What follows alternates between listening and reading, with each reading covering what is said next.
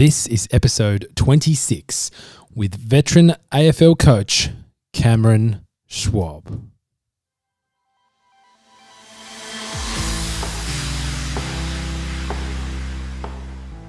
G'day, everyone, and welcome to the Blokecast. I'm your host, Brendan Hardman, and each week we bring you an inspirational guest or message to help you blokes out there live a holistically healthy lifestyle. Thank you for tuning in wherever you are around the world, and let's get stuck in.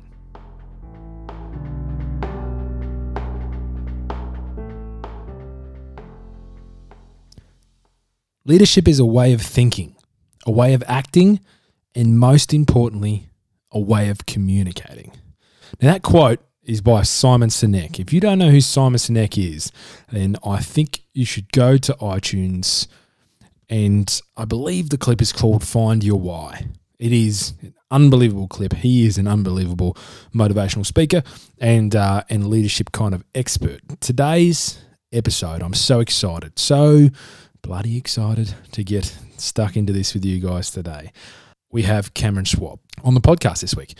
And if you don't know who Cameron Schwab is, he was an AFL CEO for over 25 years. He was the youngest ever AFL CEO in the modern game at the, at just the age of 24, where he took over Richmond over in uh, when it was still the VFL.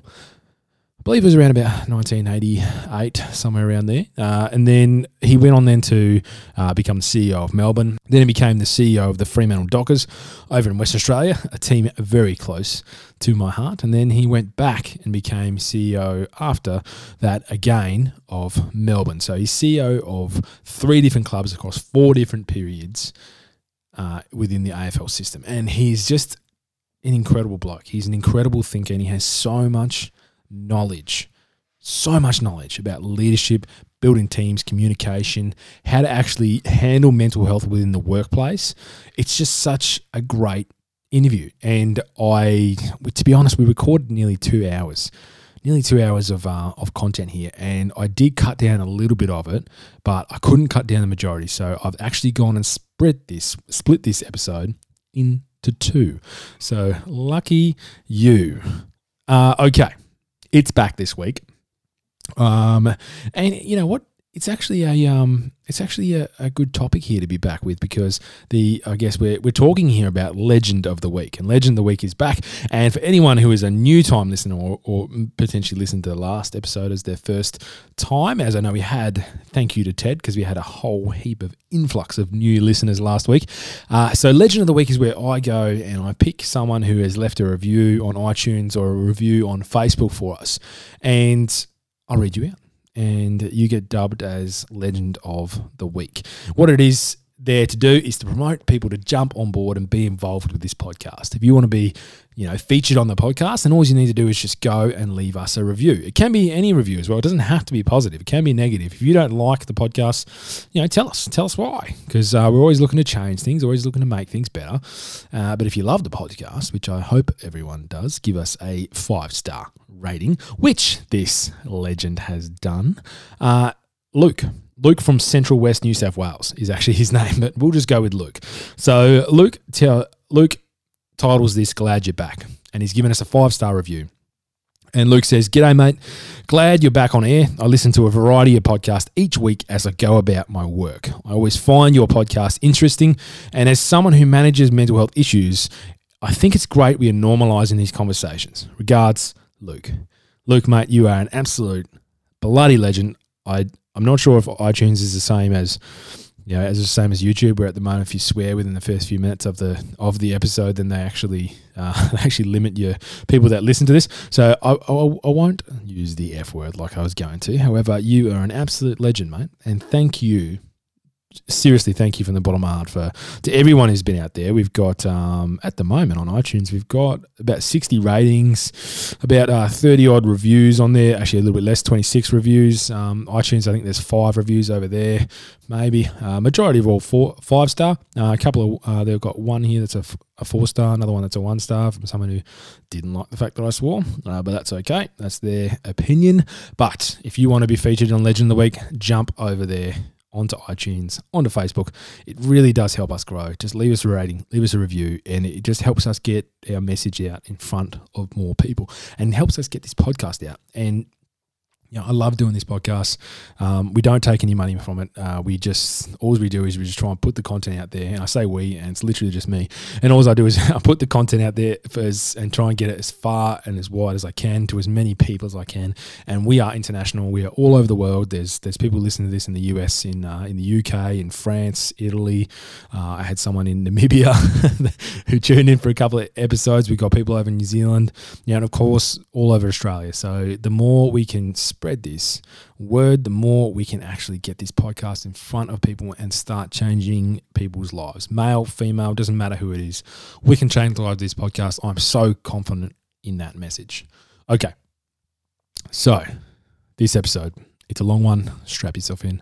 Uh, it's actually split over two, so it's not too bad, actually. I think it's, it's about 50, uh, 45, 50 minutes uh, worth, uh, which is actually short for how we normally go. And I'll stop rambling here and we'll get stuck into this episode. All right, sit back, relax, and let's get stuck in.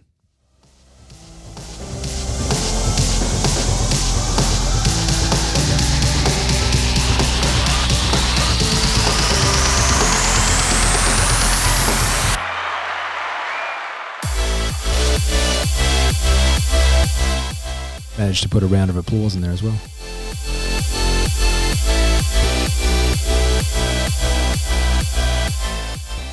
All right, legends, welcome to episode 26 of the Blokecast. Uh, this week we have uh, one of the AFL Titans. He is uh, he was a CEO of three different clubs across four different periods. So one club he was CEO of twice, and I'm so grateful for him to be here. So Cameron, thank you so much for being here and uh, and for giving up your time to come on the on the podcast. We really appreciate it, mate.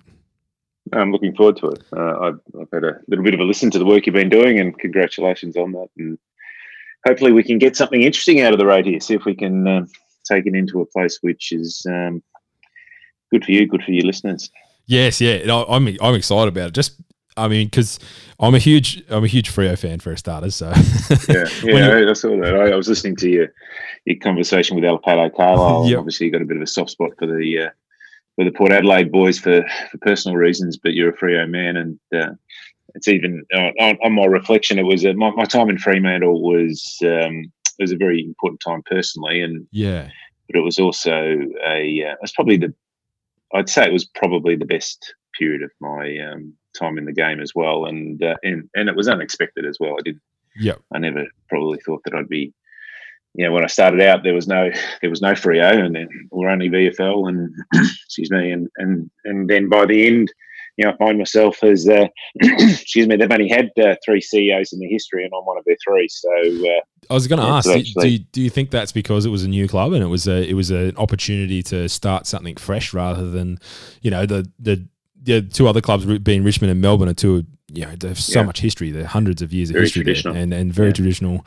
A lot of um, a lot of uh, I guess uh, roots in the way they do things already. Whereas Freo, you go over there, it's uh, expansion club. Um, it's probably the redheaded yeah. stepchild over in WA. So it's you know you get to yeah. you get to really sink your teeth into something different.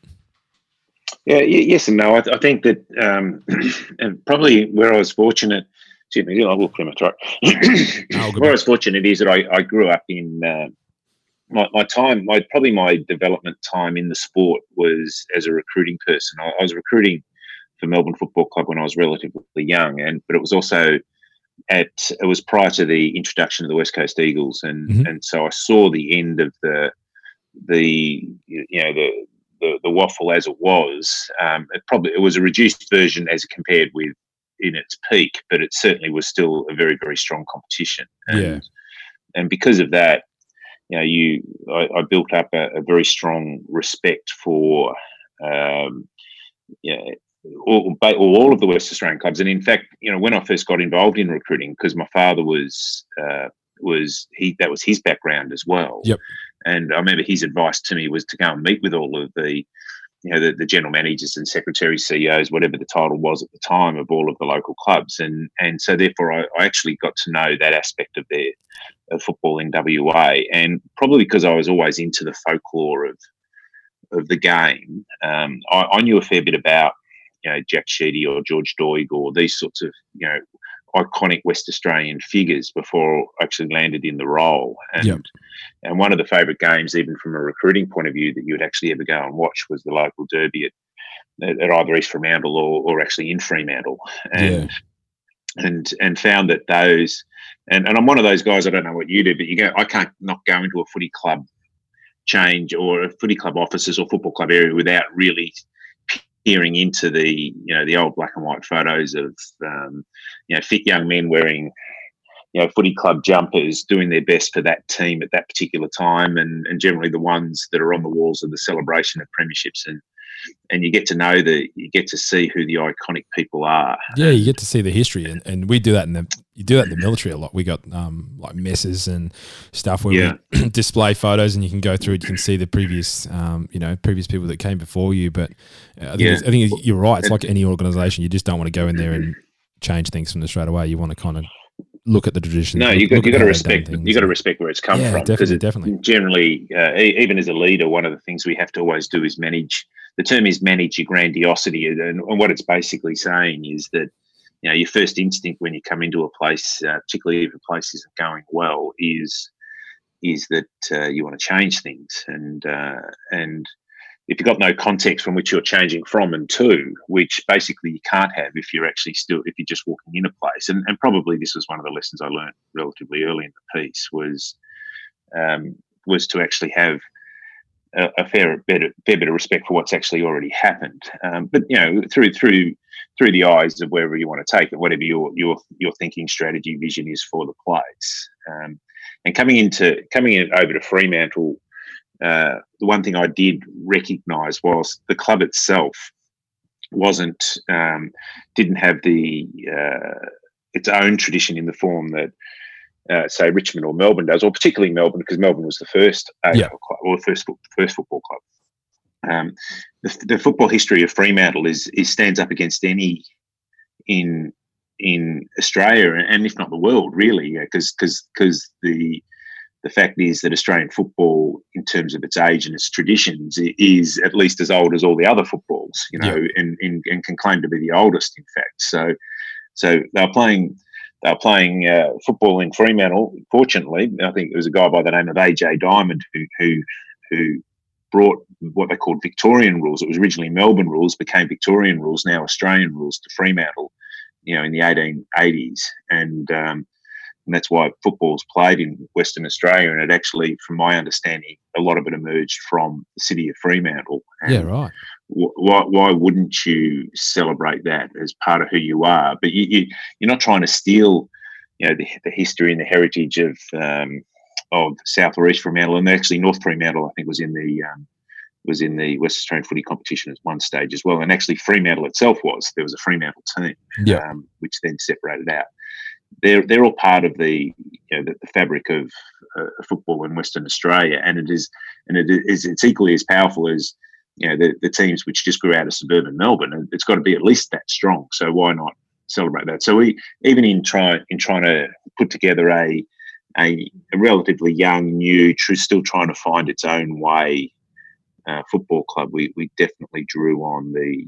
Um, we wanted it to be sort of a, a proud uh, incarnation of a wonderful sporting story and a wonderful sporting heritage, and, and that's why, for instance, the medal's called the is called the Doig Medal. Yeah, know? and we and, and George up until he passed away a few years ago would come to the uh, to the medal camp, present the medal and but I think George was one of 17 Doigs who got to play for Western uh, got to play for um, East from Fremantle or South Fremantle. Um, so it's a, it's a, remarkable sporting heritage. I didn't actually know that. I, I, knew obviously about George Doig, but I didn't know about the fact that he was one of 17. So, you know, there's yeah. so much heritage. The medal was named, that, that the medal was named in celebration of the, the family uh, yeah, of right. the, uh, but George was, you know, they called him the Bradman of, um, of football at the time because he was such a prodigious yes, goal kicker. Incredible. And, uh, incredible yeah, and a, and, a, and a wonderful, wonderful fellow who I got to know, and actually did the eulogy at his funeral in the end. So it was a, it was a, it was a, uh, is a, is a, a pretty special thing to be a part of. Yeah, yeah, it'd be amazing. So, in the AFL, you had a career that spanned over over 25 years. You were the youngest CEO in the history of the modern game to, to when you took over Richmond in 88 and you were 24 years old. So I know what I was doing when I was 24 years old and it wasn't being a CEO of a football club.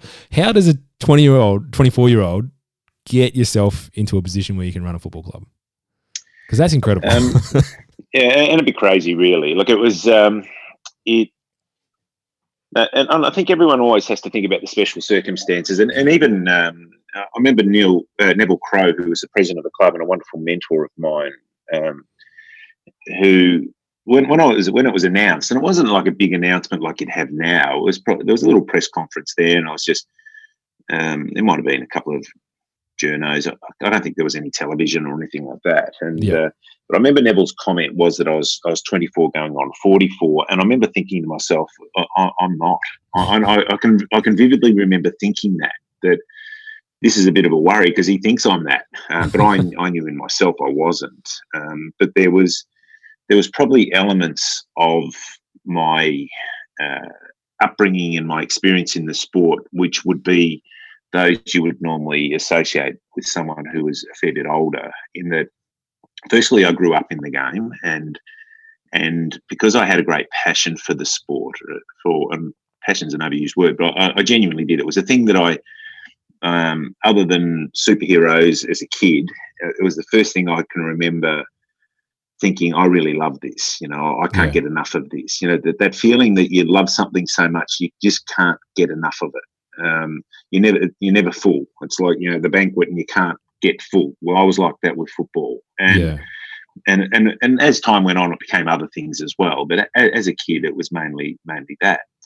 And my father, Alan Schwab, was secretary of the Richmond Football Club, and Richmond in the 1970s were the power club of the competition. Mm.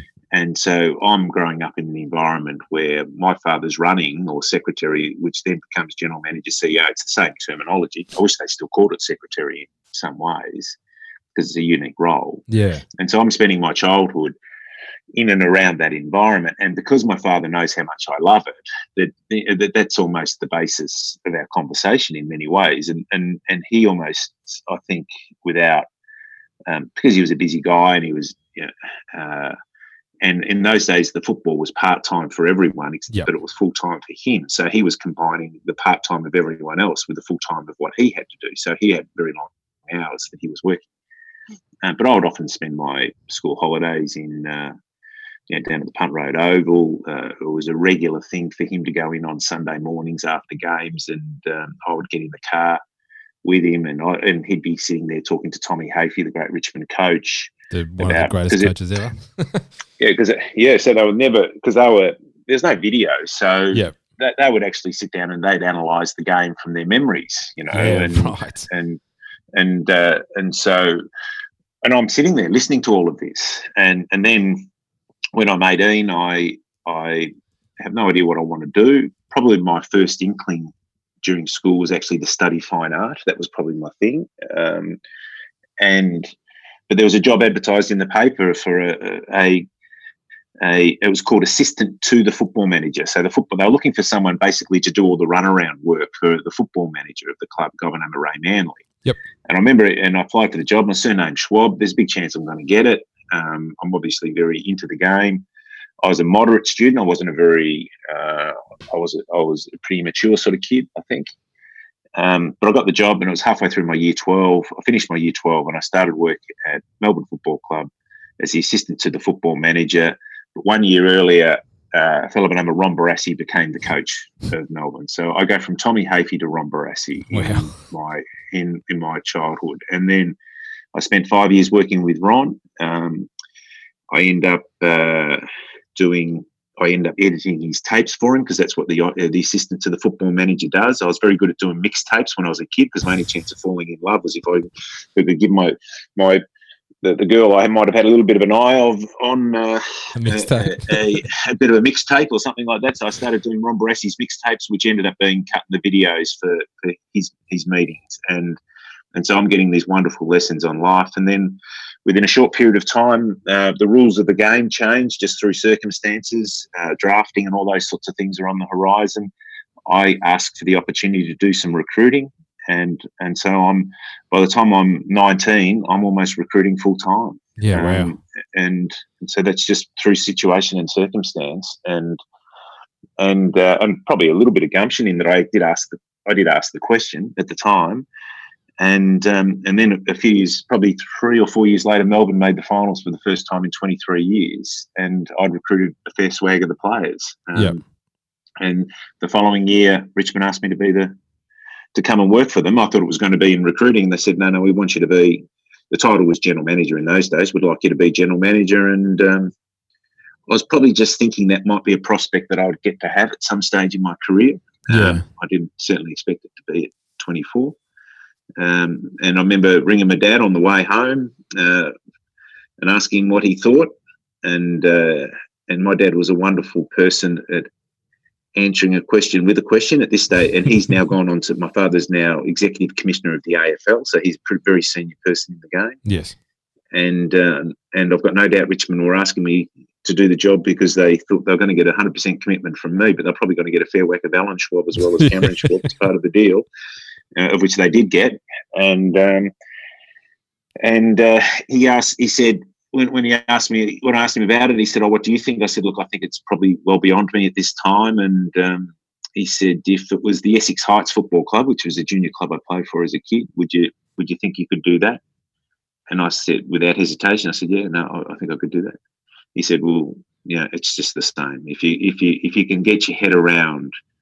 You know the complexity and the people and the, the fact that it's never going to be easy for you all those sorts of things. It's it, it's it's a hard job. I remember him saying it's a tough job if you're 24 it's a tough tough job if you're 54 and and i thought well why, why, why wouldn't i give it a go? Why not and, have a crack? um, and uh, and i did and i got to do it for six years and um, it was a pretty tough six years. And probably even in hindsight, the, the, the, toughest part about it really was that it was my life job in lots of ways, and and it was um, I got to do it very young, and and and then I had to work out what I was going to do with the rest of it because I still had another.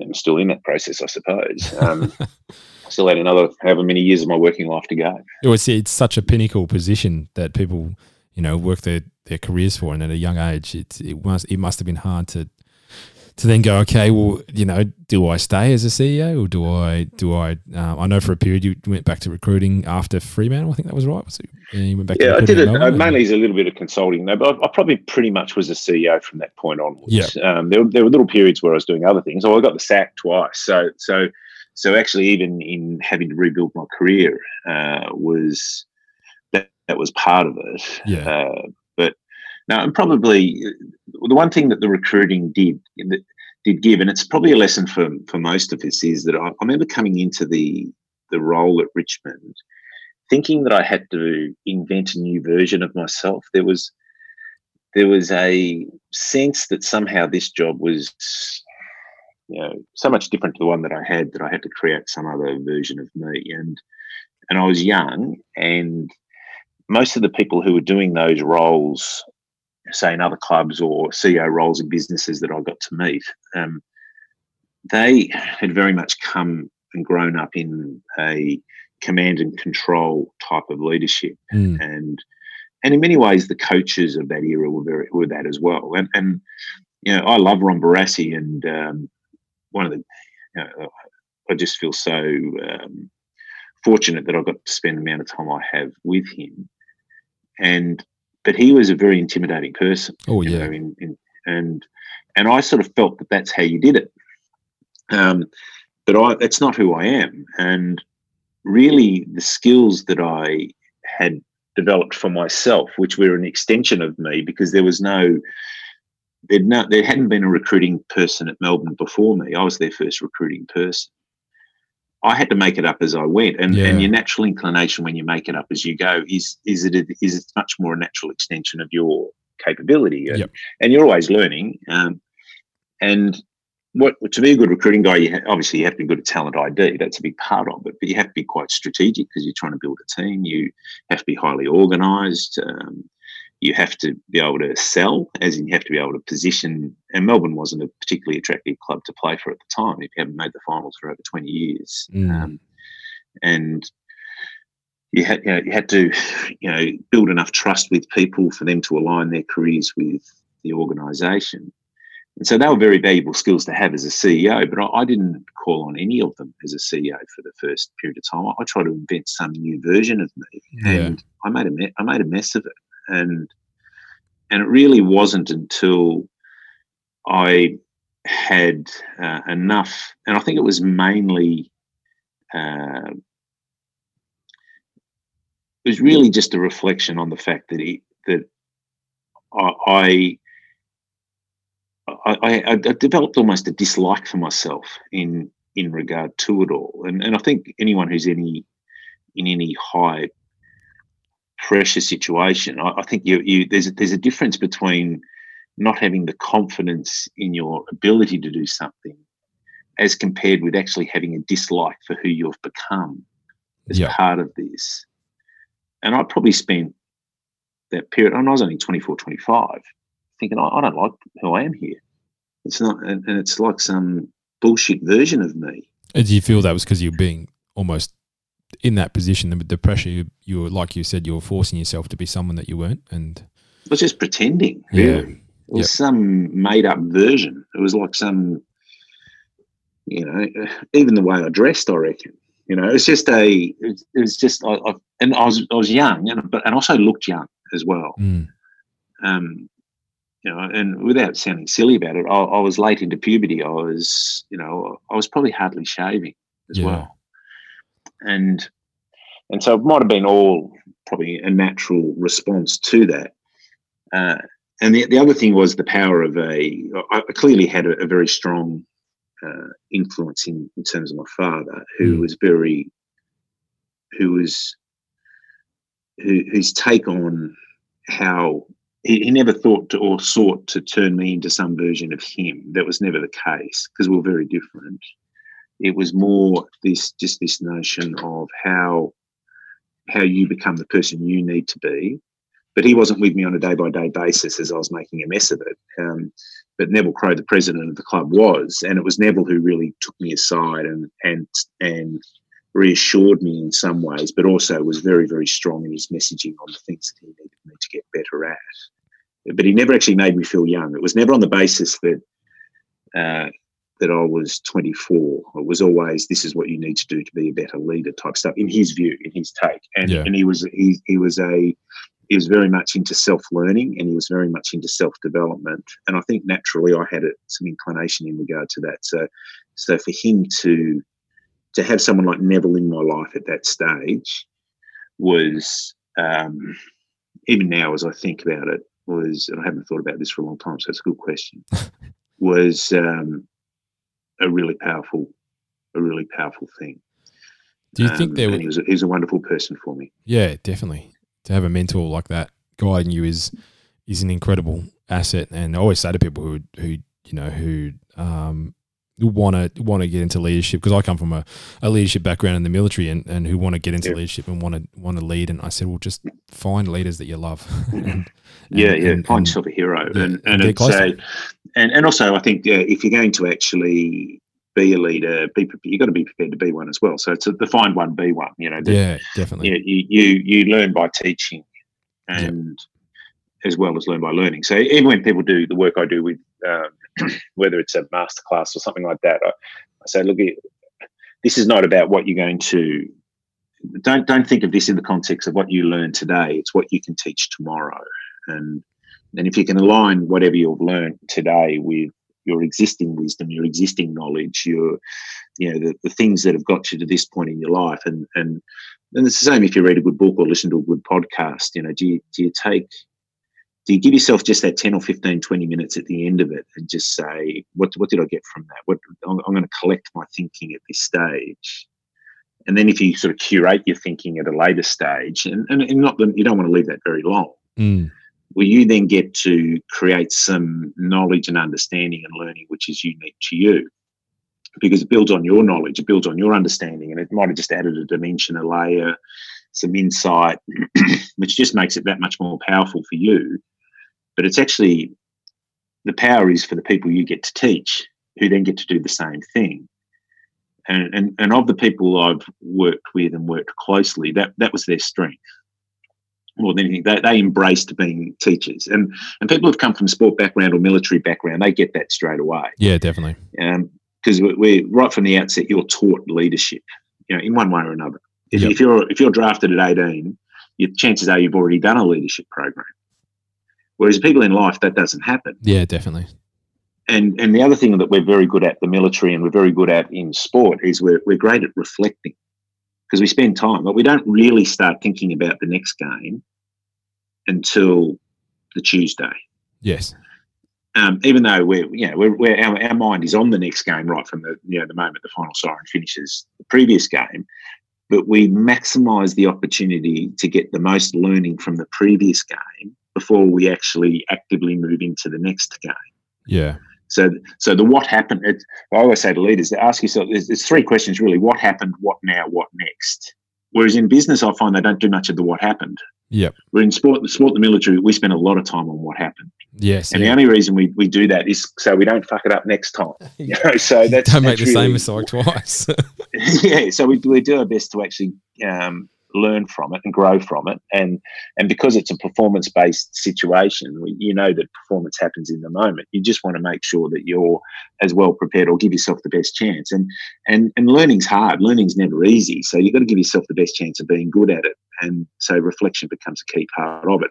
And and I was fortunate, right, even going back to the original question of the being 24, I, would had already, even though I was at 24, I'd already had six or seven years of that experience. Yeah, definitely which other people don't get. And so, so I'm sitting in that role not because I'm some freaky genius. I'm sitting in that role simply because of the, uh, the in the main because of the environment of which one I grew up in and the one I entered into in the first six years of my working life. Yep. So every club that you kind of went to when you were in CEO, they were struggling financially at the time, and, and most were yeah. most were struggling on the field as well. Did you enjoy yeah, that? Did you enjoy that challenge of, of, the roles or? Um, yeah, I probably did, but I, I, also say again that's a little bit of circumstances. Most, most clubs yeah. who are uh, most clubs looking for CEOs are looking for CEOs because they're not going well. yes. Yeah, so that's so probably entering into the jobs become available because um, you know of some situation and circumstance, and and for CEOs that's often the financial you know scenario, and yep. Um, and and there's obviously a you know, compounding element. If the team's not going well and the club's not going well financially, they you know, they they they impact on each other. So so there's that circular nature to it. Um, and so the, the Richmond one was really uh, they were.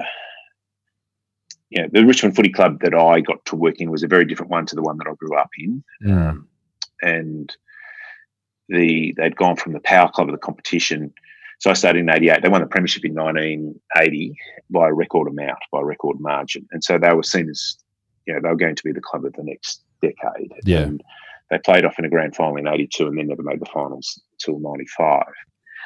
Uh, so, and, and they broke and they got caught up. It was, it was, it was probably football's ugliest period, I think, you know, in, in regard to um, clubs almost sending themselves broke. It was lots of, bidding for players, and, and Richmond and Collingwood got caught up in this bidding war against each other with their respective players, and and basically there was no the systems that were in and around clubs at that stage were really poor. So so they there was a lot of players they'd sacked who were still in contract, all these sorts of things, and so yeah. it was a really messy scenario at the time, and and um, and we ended up. Uh, it was also at a time when which seems amazing now when you look at interest rates. But interest rates were about 17 or 18 percent at wow. the time. Holy and crap. the club was actually carrying a big debt. And so, so you know, there was genuine concerns. You know, just that it, if it was anything other than a football club, it probably would have had its doors closed for it. And it was also at a time when clubs were talking about mergers and and about a year after I started um, Fitzroy and Footscray actually agreed to merge, and then mm-hmm. there was a big pushback by and Peter Gordon, who's president of the club now, um, and there was a uh, it was probably the first community response to a circumstance, and it was incredible. The, and, Is it thirty? And, and, they say thirty years they uh, last club, weekend, yeah. Yeah, that's right. Yeah, so they stayed the footy club, and and so and, and we were going through almost the same scenario. But the one thing that we always knew at Richmond was that if you actually, uh, it's the old build it, they will come. Well, there was plenty of people who were going to get there, you know, because they were a big club. They just were in a terrible place. Yeah. And, and, and about a year later, we we got to the point where we were struggling so badly we were genuinely concerned about our ability to keep going. And I, I, remember going round to Neville Crowe's house and saying, "Look, I think we've got to, we're going to have to take a big step here. You know, we're going to have to almost kill the club and see if it can save itself." And and that led to a thing called the SOS campaign, which was Save Our Skin, and the club raised a lot of money in raised well over a million dollars in in in a couple of months, and and that saved the club basically. And, yeah, right. And and and during uh, and during the, the, the, centennial celebrations in 2008, it actually was nominated as the defining moment of the century for the club. So, so that was a wonderful thing to be a part of, but it was a very difficult time as well. Yeah, and um, yeah, so that was so. But I learned a lot from that. I, I learned about the power of, or the not the power, but the importance that people who have have a, have a deep sense of belonging and connection with their club, and never to underestimate that. Mm. And in in both the positive and the negative way too, because that can get a bit out of control, as we know at different different times. That yeah. people are when you're when you're asking people to have a very high and strong emotional connection with their football club, and then you're asking them to think of it in with all uh, in an insightful and um, you know, particularly when you're in a rebuilding phase where there's patience is a very very difficult thing for people to have when they're watching their team getting beaten. And in many cases beaten badly. Yeah. you know it's a, it's a bit of a double-edged sword that one. But on balance you, you just the people people need to feel a deep sense of connection with their club and that's what I learned from that Richmond experience and I think was able to take at least in effort. I didn't always succeed, definitely, but that was always the effort I tried to make. Like for instance, I never I hated the fact when our people called our supporters punters. Oh, we've got to get the punters along. And I said they're not punters. They're not having a bet. Yeah. These people have aligned their identity with this thing. They said people would come up to you as a Melbourne person because the club was formed in 1858, and they'd say, I'm a fifth and sixth generation Melbourne supporter, and so are my grandkids. And I'm thinking, gee, they're going to be seven or eight generations of Melbourne supporters in this family. Yeah. So there, there, there wouldn't be that. That cannot almost be said of of anything other than our Indigenous communities in lots of ways. Yeah. You know? So. Yeah. So it's a it's a very powerful thing, and and why and we can can never take that for granted. And so that was probably the, the learning that I had throughout it all, and was that was always the effort. And and even going to Fremantle, that was the effort.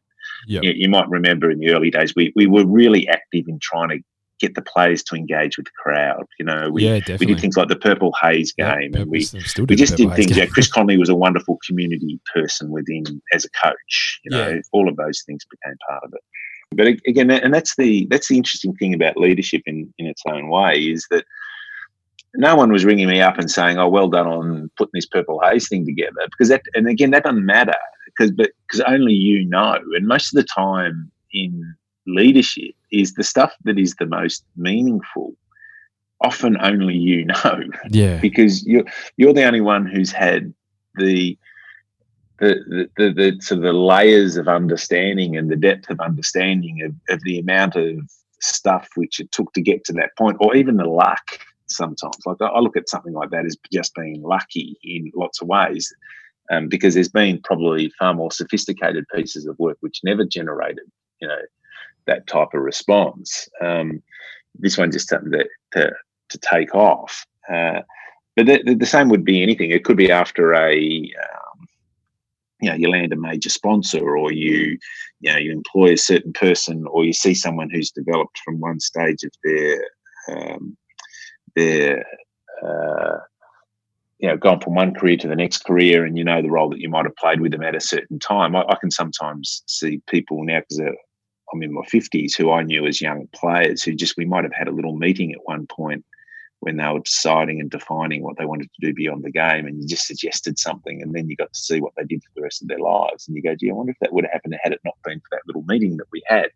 Yeah, um, definitely. Um, and and it's very personal, and and the one thing which everyone thinks about with leadership is that you're going to, um, you know, you're you're going to have all of these wonderful moments because you have your hands on the levers of these big organisations. But the stuff which actually you really that you think about mainly is the stuff you almost can't explain to anyone. You yeah. can't tell anyone. You know, you can have a conversation like this, um, and you can your passion for whatever happened will be heard in your voice, but they really won't get it because only you can get it.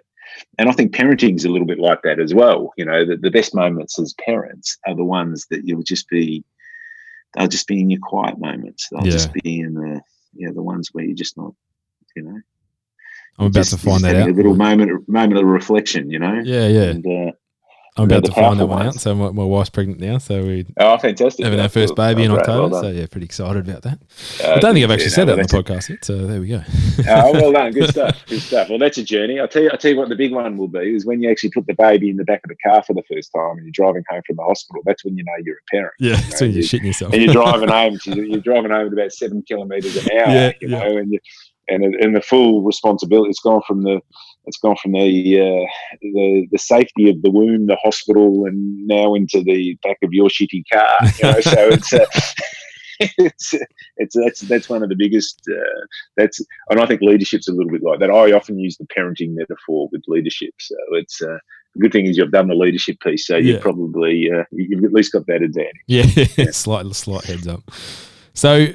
these these clubs when they're struggling, they they you, you know obviously talking about um, uh, a few of the clubs going through bad debt. For Freo, I think it was yeah. more of a more of a hope that there was there was going to be you know positive comes in the future like um, premierships yeah. and those things, which we're still yeah. striving for. But still, still waiting. Yeah. How do you how do you go about building culture in those clubs when they're when they're struggling? Because that to me is a fascinating um, concept, and is to is when when when a te- when a club and or a group of individuals are really struggling, how do you how do you get how do you I guess um motivate them and build a culture around them to to be able to yeah. b- breed success? First of all, I'd say that the one thing I think talk about culture is very overrated. Mm-hmm. Not as in the culture is not important. Okay, so I'll, I'll, get to that point. But people people often go, um, you know, I'm a culture person or something like that, and you need to get the culture right. And it's like the culture is something external to them. Yeah, and so so I, I, I rarely talk about culture as a. I see culture as an outcome.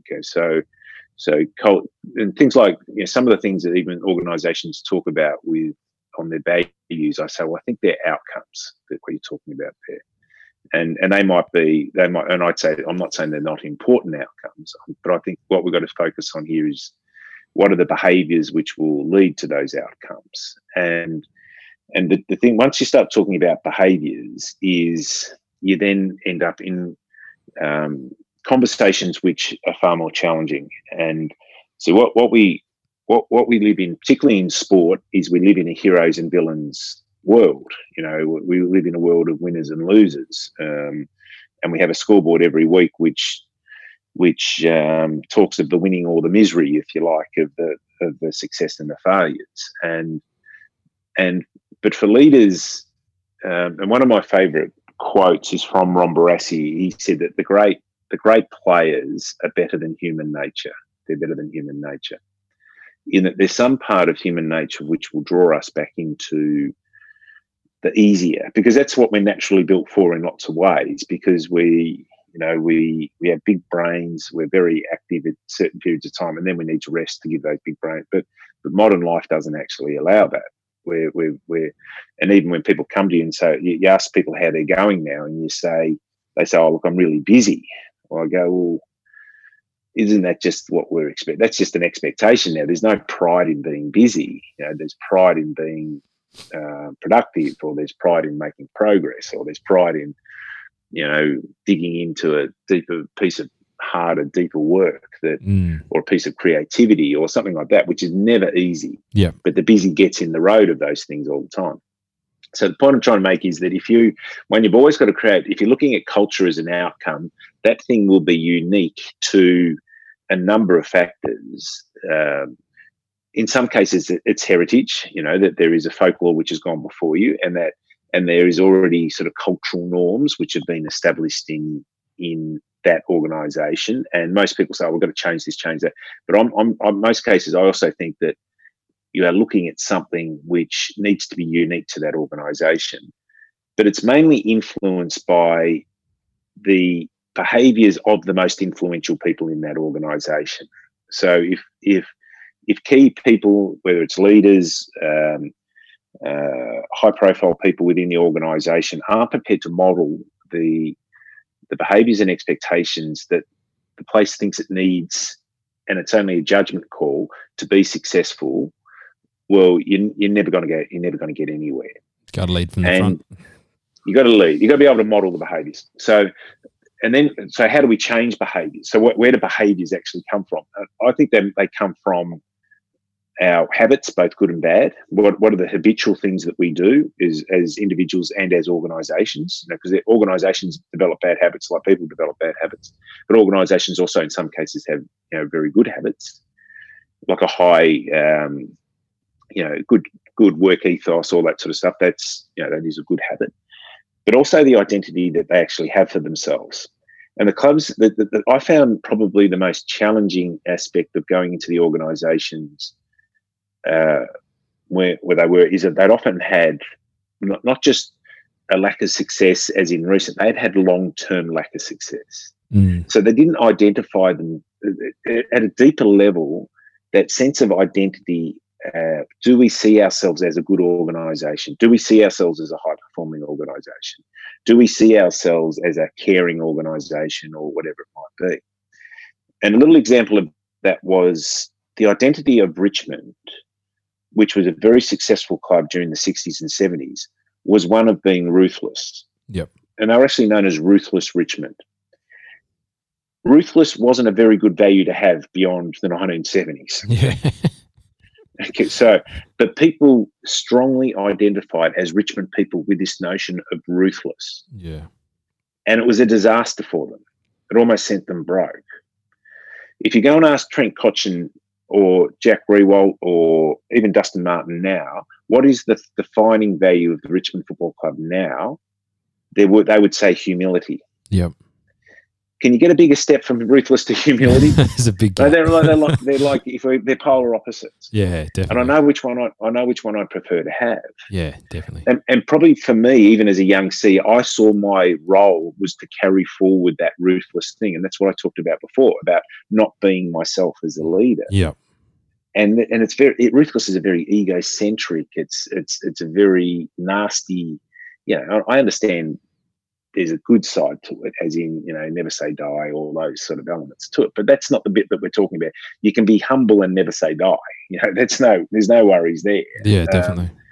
Um, um, and so that's that notion of identity. At Melbourne, for example, they hadn't won a they hadn't won a premiership since 1964, and that's not a coincidence.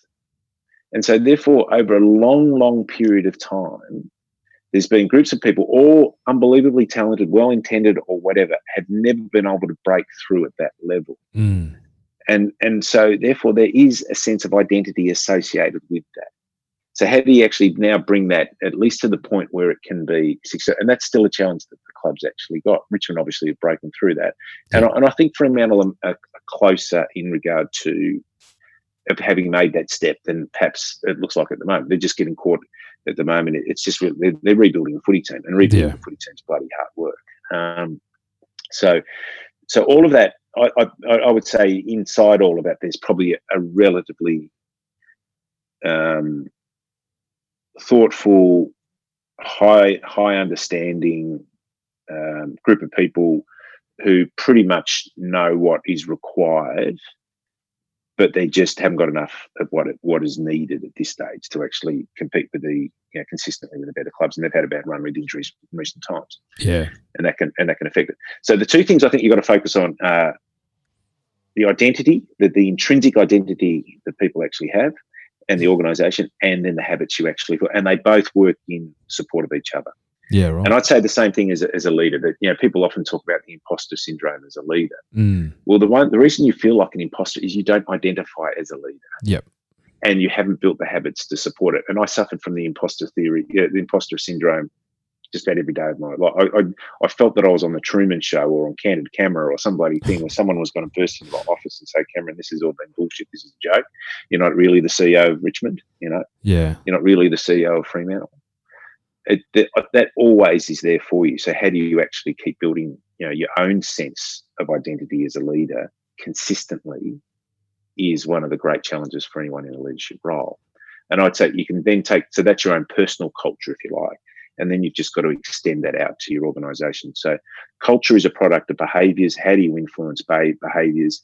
Is it, I think it's a combination of identity and habits. And that's where we really focus. And, that, and that'd be the two things I'd focus on straight away. Yeah, it's unreal. And it's good you say that because as soon as you started talking about that, I was like, oh, this is perfect. This is exactly what I believe in. So it works, yeah, it works yeah. well. but so, I'd say the same thing is that it, it, whether it's your health, whether yeah. it's your, so, okay, I went back and studied um, art full time. Yep. So I'm a full time art, artist. Do you reckon I could actually tell people I was an artist? I'd say to people, oh, yeah, I'm an art, yeah, bullshit artist. You know, so, so, so I'm studying art full time. I'm waking up in the morning thinking about art I'm, I've got good artistic habits. The one thing which I've probably able to learn over a period of time, which gave me advantage as a mature age person coming into the schooling, was that I built up decent work habits. But when I could not say I was an artist, I, I would say to people, I do art. Yeah. Yep. But not that I'm an artist. Yeah. It's like I'm a writer or do I write? I'm a leader or do I lead? I'm a fit person. I'm a healthy person, or you know, yeah. Why? You know, even even this notion of how do you stay healthy? Well, the first thing you got to do is start thinking yourself as a healthy, uh, as someone who is a healthy person. Yeah. And and and you build healthy habits around that. And I've struggled with that many times. But you, but even in so, and I, I, if I go into a room and I've got a whole lot of CEOs, I go, put up your hands if you see yourself as a leader. And in there, mate, they they struggle to put their hands up. It's a crazy thing. Yeah. Wow. And and so this is because they just keep questioning. So we've got to get we've got to work on both your identity as a leader and but you've got to have really good quality leadership habits. You know, and we then talk to what those might be and develop those for that individual. And I think that's one of the critical elements of coaching. Yeah, definitely. So in those in the times when you you know you talked about before that you that you'll let go by two of the clubs, um, you yeah. You know just just being in the role that you're in, you're in front of the media so much. Like the yeah. pressure on you at times must have been immense. Like, um, how do you actually? How did you cope with that? How did you? How did you manage to keep your head up under the pressure? Yeah, it was probably the only time I got I got sacked twice by Melbourne. So that, that were the two um, they were the two darkest periods and the most challenging periods. Yeah. Um, the and, and for different reasons, probably. The second time, not so much. Um, the the actual pressure itself is, I, I, and it's going to sound really weird. I, I, didn't struggle so much with that. Um, the the uh, just the expectations of the role. I, I didn't I didn't battle so much with that. I struggled very much with um, the expectations I had of myself, probably. Um, yeah. And so, one of the sort of the, the, potentially toxic thing for anyone in a leadership role, particularly one where there's any form of public scrutiny, is, is expectations and comparisons. And the one thing that sport doesn't lack is expectations and comparisons. Yeah, definitely. So how so how how do you find um, your own your own way because because I, I, I knew and understood that what was actually happening outside of the organisation, whilst it, it has definitely the potential to influence the organisation, was largely a reflection on what they were seeing at that time. Mm. Whereas as a leader, you get to see something very different. So you get to see development. It's like, you know, everyone's going to be talking about, you know, what Brisbane have done this year to to turn it around, and they'll they'll be talking about it as a as a success story, and, and, and certainly on track to be that. And, yeah, and and and something which, you know, even eighteen months ago, no one was no no one was questioning what they were doing, but no one really knew. And and I, w- I would be surprised really if they if they knew because you, you, you basically just keep on doing the right things and, and hope that it hope that it works out. Yeah. But there is the, the thing about habits and, and building of behaviors as it relates to um, high performance is the compounding value of them. But you don't necessarily know when there's enough compounding has happened here, you know, because it's um, it's you know it's like putting you know a dollar away, a dollar a day away in a bank is a, um, a cool thing. Uh, and then all of a sudden you do wake up one morning, gee, I've got a bit of money in the bank. You know, it's that, it's, it, I can now do some of the things that I was hoping to be able to do. And I think habits are very much those. It's not the first run you go on. It's the, if you're still running in six months' time. Yeah, definitely. And, and, I think leadership's a lot, a lot the same. That if you just got to keep doing those, and so you get to see and sense, perhaps more than anyone else, what the um, whether you're making progress or not. And in doing so, uh, you get to therefore wear through and have a sense of confidence uh, about where you're at at any time, and you need to be able to have that. That's that's critical. Um, what I found uh, difficult uh, often was just asking is am, am, I the right person here? Am, am, I if something went wrong or something I go, am I am I am I making a mess of this thing? Yeah. You, know, you, you, literally would ask yourself that. You know, I think you know I'm doing, and we're still no good, or would and they were the times where where I, I, I struggled. You know, I would I would um, you, know, you, you, just start thinking yourself as a fraud, basically. Yeah, yeah. And and uh, and it wouldn't matter what anyone said. It, it wasn't the it wasn't what people were saying about you, which from time to time that was hurtful. But it was mainly what you were saying about yourself. That's what you were internalizing about yourself, yeah. Yeah, yeah. The, the bloody voices in your own head. I always, I always call it a false narrative. Um, it's, it's generally ninety percent of the time. It's a ninety nine. I probably I probably even go limb and say 97, 99 percent of the time. It's a false narrative that your brain kind of tells you, and it says that you know, like um, yeah, I'm a fraud. I'm not good at this. Um, you know, I'm going to fail yeah. this. I'm going to when if you you know if you were if you were able to hindsight's always a always a beautiful thing. But if you were able to at the time, you could, and you, and you stood back, you would actually see that you know you're not yeah. a fraud. you and, and, that bring and that draws on some of your work. So I, I, I reflect now on the times where the times where, where, where people would question what I did, mm. and quite publicly, would bear little resemblance to the ones that I knew that were the real issue. Yeah. You know, so so if someone said, "Oh, you mucked up this or you did that," I go, "Yeah, I probably did," but I got just say, "No, that wasn't. That's a walk in park to the ones you don't know I did." Yeah you know, we're almost like a sense of shame associated with that. And shame's a really powerful thing for leaders. Shame's a really powerful thing for men in general. Yeah, it is. No, no doubt, no doubt.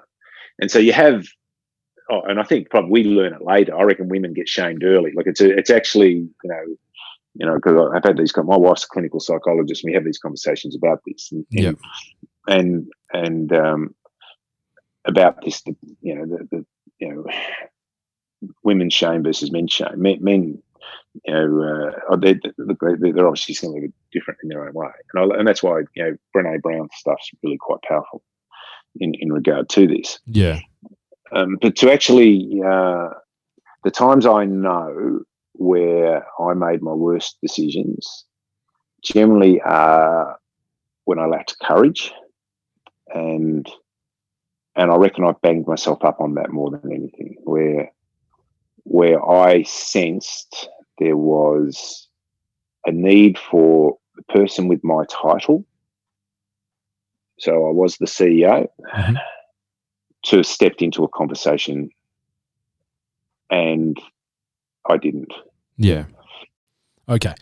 I do not know about you, but I loved that episode. I loved having that talk that I did with Cameron. He's just such a good bloke to really. He's such a down to earth and honest bloke for someone who has you know been to the highs of highs. He said, as he said in the podcast, um, he's been sacked twice from jobs, and so he he's been to the lower lows as well when it comes to his working history. But know, he's just such an incredible person to sit there and listen to. I was just so intrigued. I was writing notes the entire time that we were we were chatting, and, and you'll see that it gets even more in depth into structure, into company, into into culture, into mental health within the workplace, all those stuff in part two. So please, please be sure to tune into part two next week. Okay. If you want to be legend of the week, as we said at the beginning of the podcast, all you need to do is jump online to iTunes, Facebook, uh, whatever it is you would like to do, uh, preferably one of those two, and uh, give us a rating, give us a review it takes it takes so it's, it's such a small thing to do. It takes two minutes of your life, maybe if you're lucky, and you can even just write it's great, and that's it. Uh, I don't I don't care. Just just jump online, give us a rating, give us a review because you have no idea how much this actually helps us grow. As I said at the beginning of the podcast, we don't take money for this. I don't get sponsorships or anything like that. We're not big enough or anything to do that kind of stuff. But the only way we're going to be able to get bigger, the only way we're going to, the only way we're going to be able to grow and to, I guess, get this podcast out in front of more people, get them listening to it, get them tuning in, get them, you know, evaluating their lives on how they can make themselves better, how they can help themselves, how they can develop themselves, whatever it is that you can use this podcast for. It needs to it needs to start with you guys. We got to share this content. Share it as far as wide as you can. If you know someone who, you know, you feel might enjoy these types of podcasts, then jump online, send them a message, send them a DM, put something in the inbox, tell them to go listen, tell them don't be a douche, jump on board. It's a great podcast, and let's get it spread. All right. Thank you so much for all your support as always. We're going to be bringing back hopefully a few things on Instagram and Facebook this week. It's been out of touch for a little bit, so I've got to get back on that train. Uh, but yes, for now, enjoy your week, and we'll catch you in the next episode.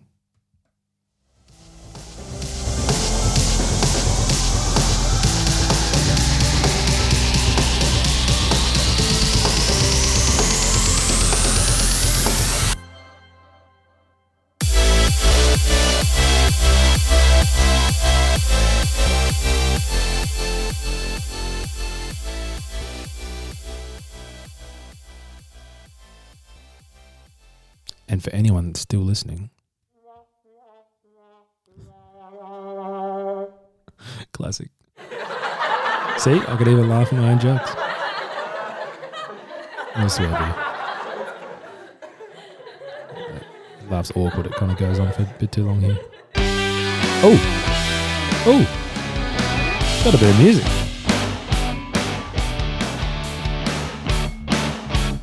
All right, I'll stop wasting your time.